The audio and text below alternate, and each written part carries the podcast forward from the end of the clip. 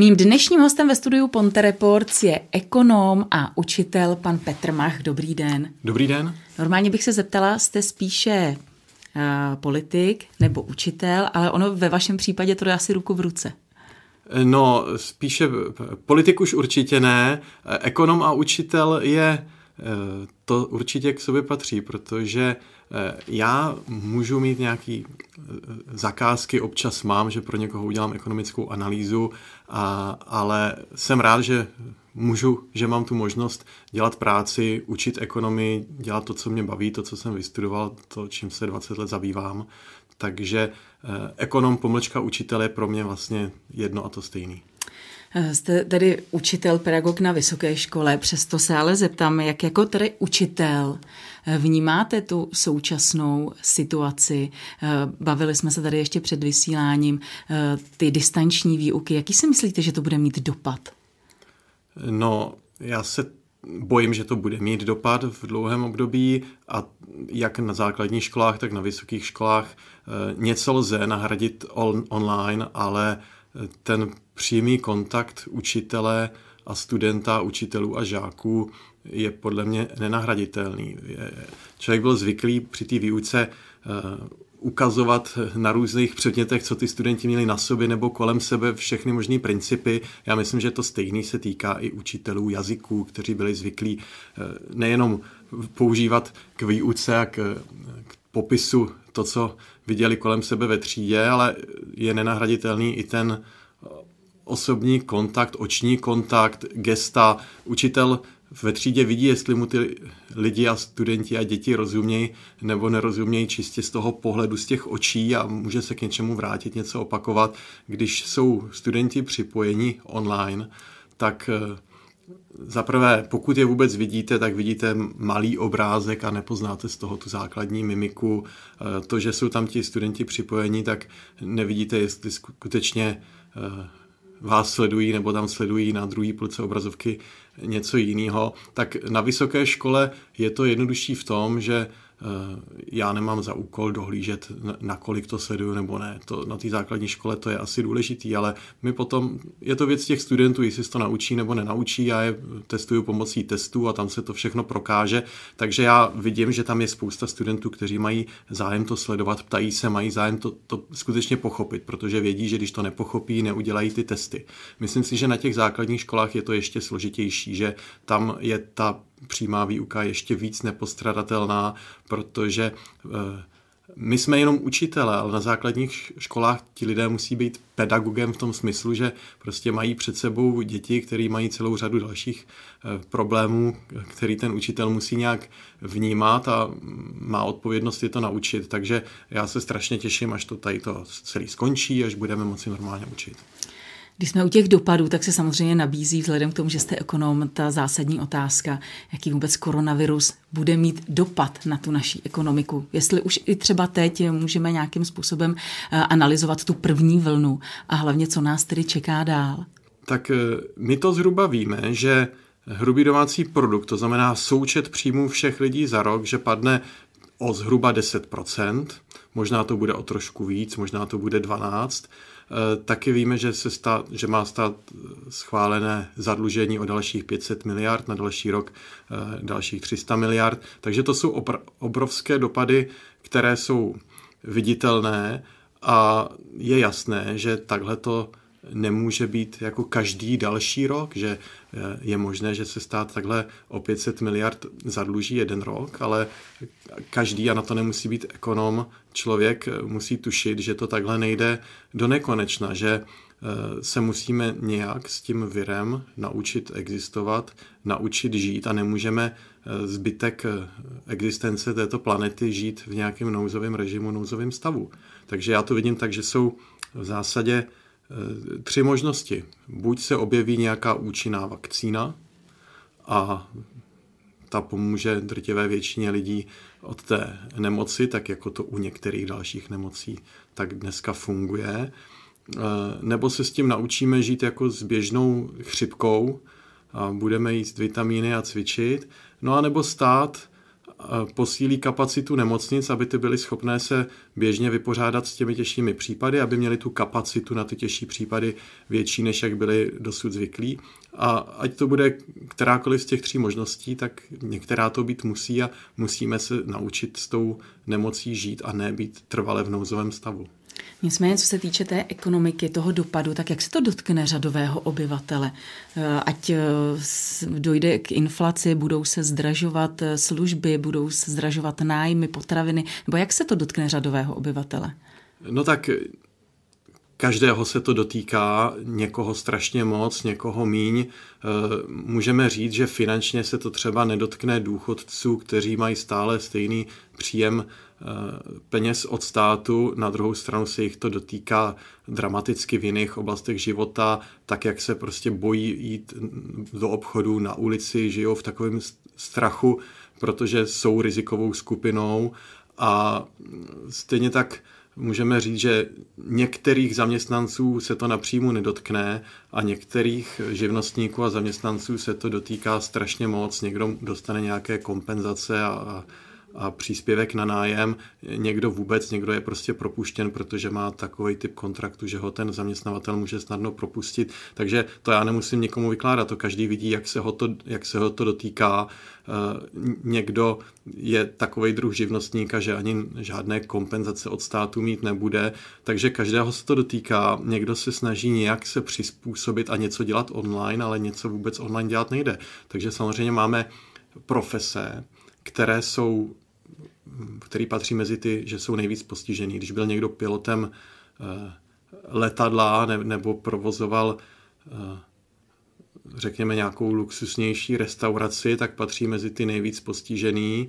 Kdo měl bistro s videovým okýnkem, tak jako tak, tak nebo se soustředil na jiný biznis, než je létání a dovolená, tak patří mezi ty méně postižené, ale každého se to tak či onak dotýká a teď jde o to, jak, jak dlouho tady to bude trvat. Někdo může doufat, že to nějak překoná, že si vyčerpá rezervu, ale co když vyčerpá rezervu a ten problém tady bude na jaře a na podzim znova. Bohužel tady chybí nějaká perspektiva od, od vlády, kdy tady to skončí, nebo nějaký jasný pravidla, jak budeme fungovat do budoucna.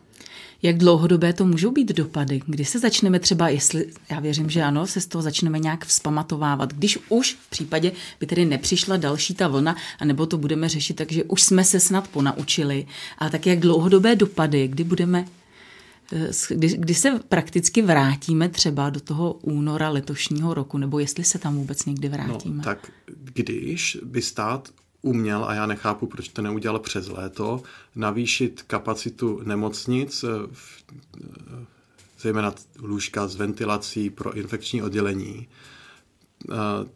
tak pokud by tady nebylo další uzavření ekonomiky na jaře, no tak, tak jak ekonomika poklesla o těch deset až dvanáct procent, tak by zase poskočila o těch deset až dvanáct procent příští rok a všechno by se vrátilo do normálních kolejí.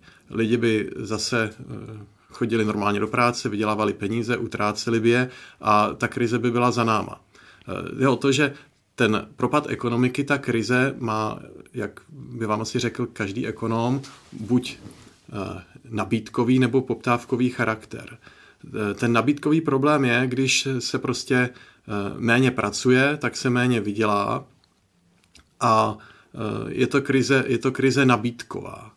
Na druhou stranu, když je Když existuje takováhle krize, tak lidé, lidé z důvodu obav o budoucnost tak jako tak omezují útraty a stane se z toho krize poptávková. Lidi méně utrácí a i ty firmy a lidé, kteří by normálně do práce chodili a rádi vydělávali, tak najednou čelí poklesu poptávky po svých produktech.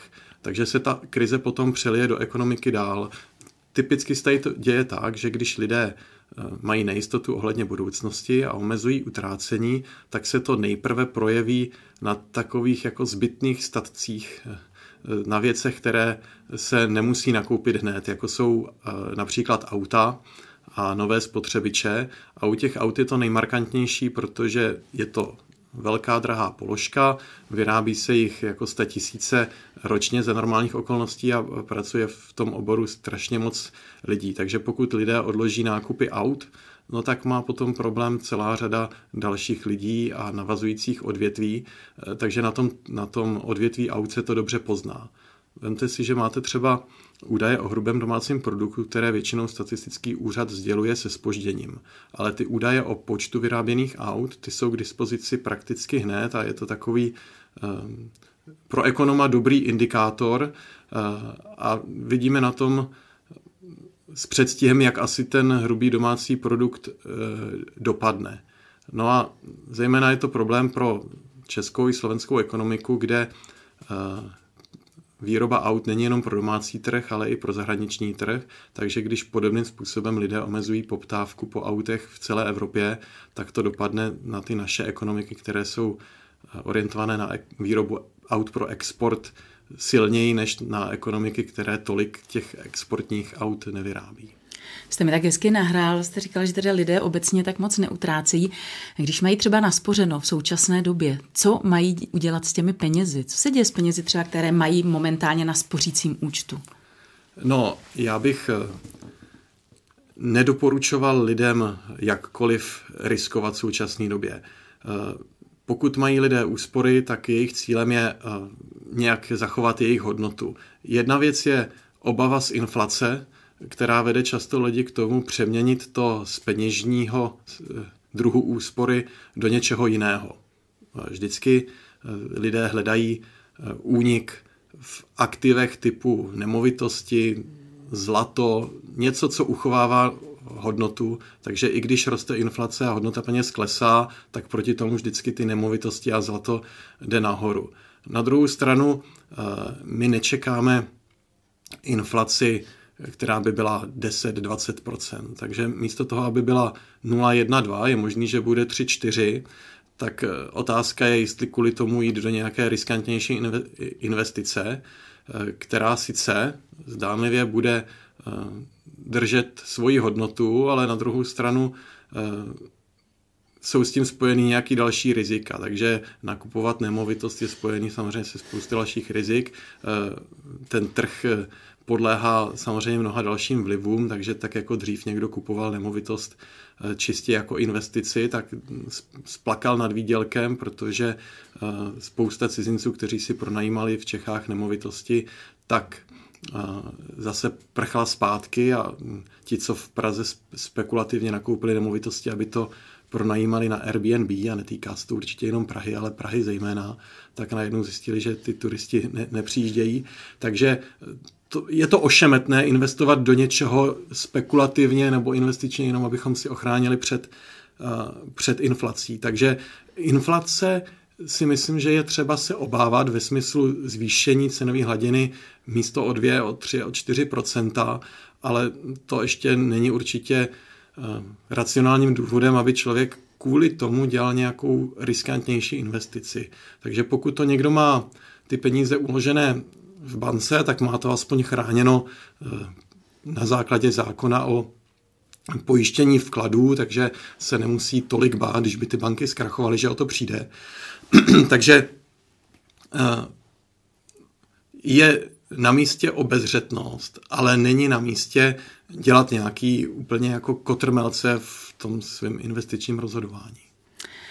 Přesto ale, kdyby někdo chtěl teď investovat, tak co byste mu poradil? Do čeho by měl investovat? Když je teď někdo opravdu rozhodnout, hele, mám tady nějaký takovýhle peníze a chci teď investovat, tak v současné době jaká ta investice je nejvýhodnější? Nebo... No, bez hlubší znalosti by se člověk neměl pouštět, jenomže se najednou jako z, z něho stane amatérský investor, tak uh, měl by se trošku držet zpátky.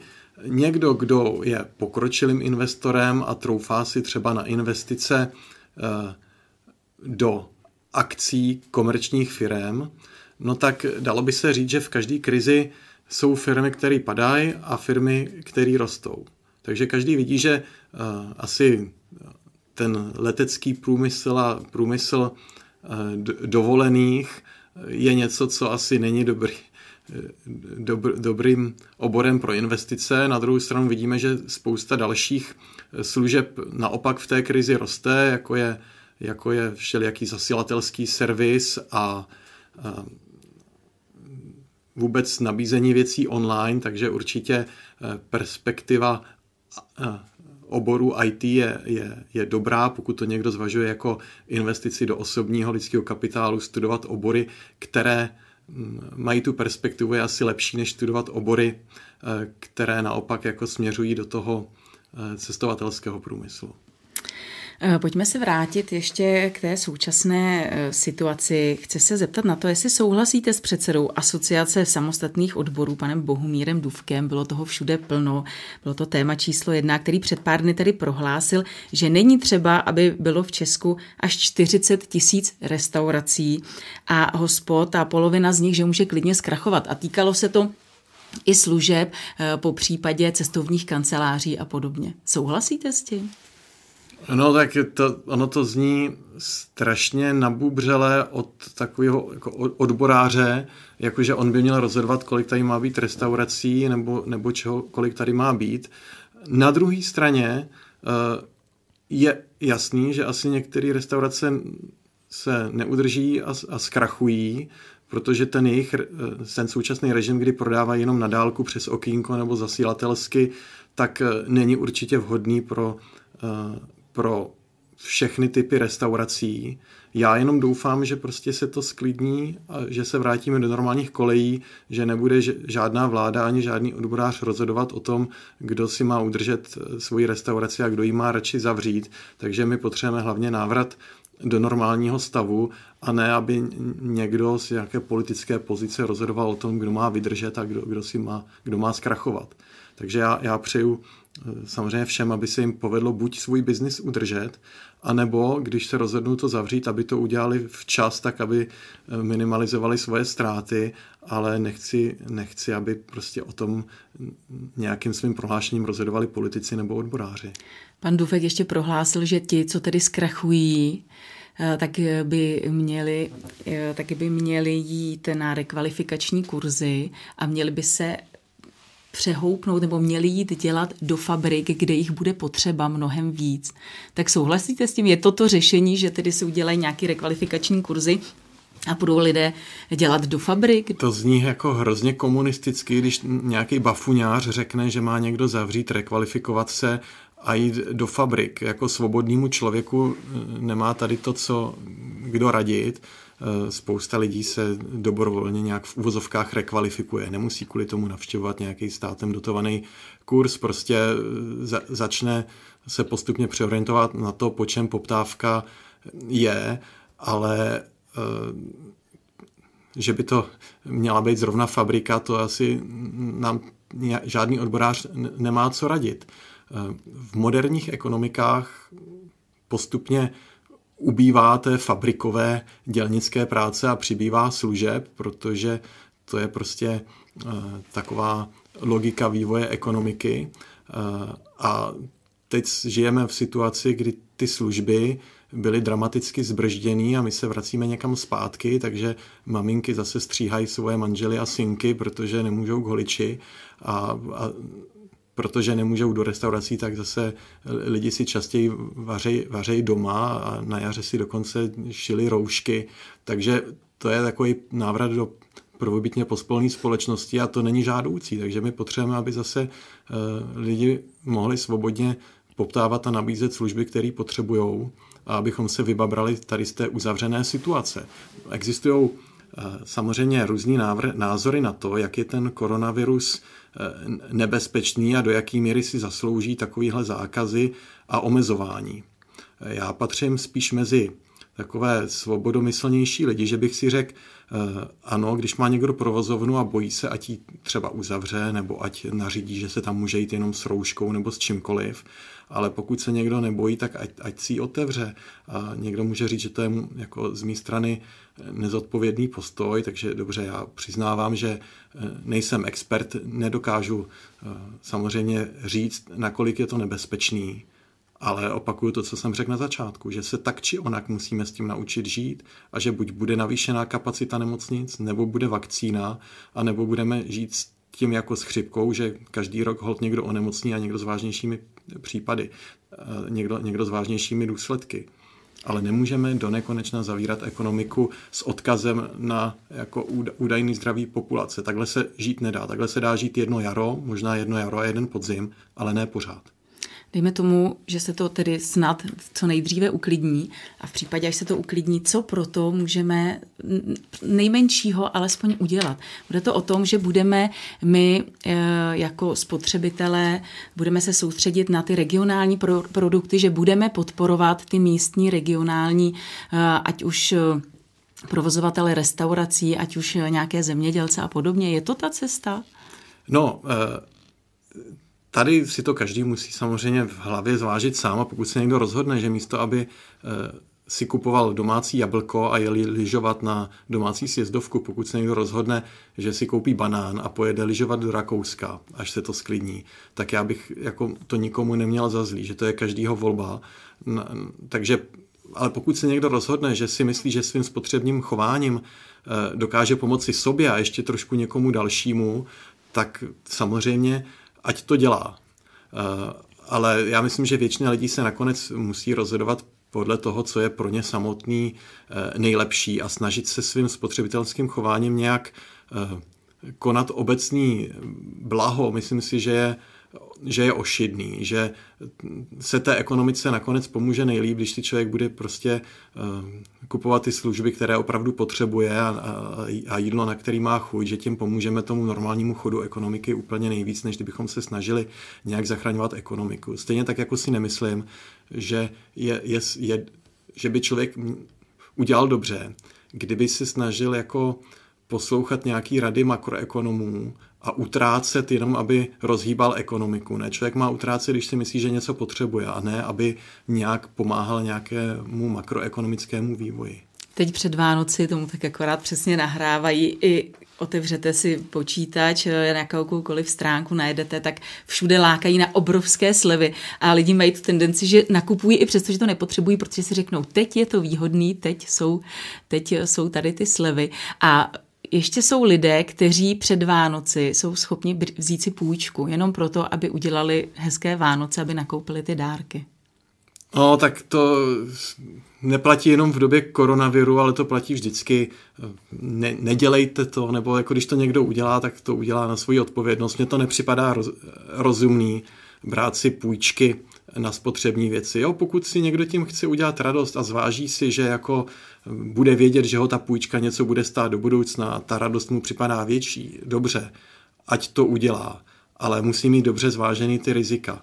Musí, musí si být vědome toho, jak tu půjčku bude splácet a na úkor čeho to potom v budoucnu bude. Takže ať to klidně lidi dělají, ale ať to mají dobře spočítaný. Je výhodné vůbec v téhle době v současnosti vzít si nějakou hypotéku nebo nějaký Ú, ú, úvěr, úrok, nebo úrok, úvěr. Já nevím, jaké jsou ty úrokové sazby teď přesně, ale je vůbec vhodné v téhle situaci brát si takovéhle nějaké hypotéky? Tak zaprvé každý teda je v jiný situaci a někdo, kdo rychle potřebuje bydlet, zdá se mu nájem nevýhodný nebo drahý a cítí, že má pevný zaměstnání a má na to tu hypotéku splácet, ať si ji klidně vezme. Ta banka by mu měla i v tom pomoct a když o někom usoudí, že na to nemá, tak by mu tu půjčku neměla už kvůli své vlastní ochraně dávat, takže na to neexistuje univerzální rada, každý zadlužení je riskantní, na druhou stranu prostě hypotéka je něco, co je krytý tou nemovitostí a když to člověk není schopný splácet, banka mu nepočká, tak holt o ten dům přijde a zase půjde někam do nájmu. Riskantní to samozřejmě je, ale je to, je to jenom výměna jednoho majetku peněz za jiný majetek, za, za nemovitost, takže není to To stejné jako zadlužit se na to, abych měl nějakou exotickou dovolenou nebo nějaký méně potřebný dárek k Vánocům. Takže je to samozřejmě na každém. Určitě bych nedoporučoval brát si hypotéku jenom na nějaký jako spekulativní investiční nákupy nemovitostí, ale pokud to někdo potřebuje pro své bydlení a koupí si to na bydlení, které odpovídá jeho možnostem, tak to asi není úplně špatný nápad, ale musí člověk vědět, že dlouhodobě na to s nějakou mírou pravděpodobnosti bude mít, aby to splácel. Jakože si je do značné míry jistý svým současným zaměstnáním.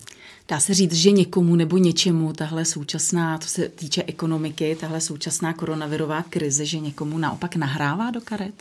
No, vždycky to tak je, stejně jako to je za války, že i za války jako někdo vydělá, někdo dělají výrobci zbraní a výrobci bot pro armádu, tak i tady to je tak, že teď v době krize někdo, kdo vyrábí vakcíny nebo něco, co je potřeba pro, ten, pro zdravotnictví, tak na tom vydělává. Stejně tak, jako vydělávají dneska ty zasilatelské firmy a někdo, kdo nabízí různé služby pro online, služ, pro, pro online nabízení služeb, tak takový biznisy jsou na vzestupu a, a mají vysoké zisky. Nebo vemte si, že lidé mají konstant, zhruba konstantní spotřebu jídla a pití a asi i piva. No takže když nemůžou si to koupit v hospodě, tak si to jdou koupit do supermarketu. Takže když vláda zavřela eh, restaurace, no tak supermarkety už začaly rychle připravovat kontrakty, aby dokázali mít na svých pultech o třicet procent víc piva, než tomu bylo do té doby. Takže to, co je pro někoho mínus, je často pro někoho jiného plus. No, je to jako smutný pro ty hospody, je to smutný pro ty lidi, kteří chtěli jít někam se bavit s přáteli na pivo do hospody a teď si to buď pijou smutně doma, nebo si to mladí lidi berou někam do parku v plechovkách, ale prostě ta spotřeba některých základních věcí je konstantní. Lidi můžou omezit nákupy aut, ale nákupy jídla neomezí, takže pokud lidi chodí míň na oběd do školních a pracovních jídelen a do restaurací, tak zřejmě jedí víc doma. Takže pokud má méně, pokud mají různí kuchaři a kuchařky méně práce v restauracích a v jídelnách, tak má spousta lidí, zejména žen, víc práce doma s přípravou obědů. A takže pokud se míň masa nakoup, pokud míň masa nakoupí ty jídelny, tak zase víc masa prodají supermarkety lidem. To je prostě dohromady to je nula od nuly. Čas nás tlačí, takže poslední otázka se nabízí. Co bychom si z téhle situace měli vzít do případné další vlny, abychom uh, už ty ztráty nějakým způsobem eliminovali? Já bych všem radil méně sledovat televizi a, a nebo vůbec zpravodajství a víc zdravě jíst a, a cvičit a vůbec jako nenechat si do hlavy vtlačit to, že, že jsme v nějaký apokalypse, něco takového, pokusit se chovat normálně, samozřejmě obezřetně, ale, ale normálně. Nenechat si vymít mozek tím, že je nějaký konec světa. Prostě chovat se normálně, optimisticky a když člověk uchová to dobrý duševní zdraví a fyzický zdraví, tak bude odolnější vůči všem druhům problémů. Já vám moc krát děkuji za návštěvu, přeji hodně štěstí. Děkuji. Mým dnešním hostem ve studiu Ponte Reports byl ekonom a pedagog Petr Mach.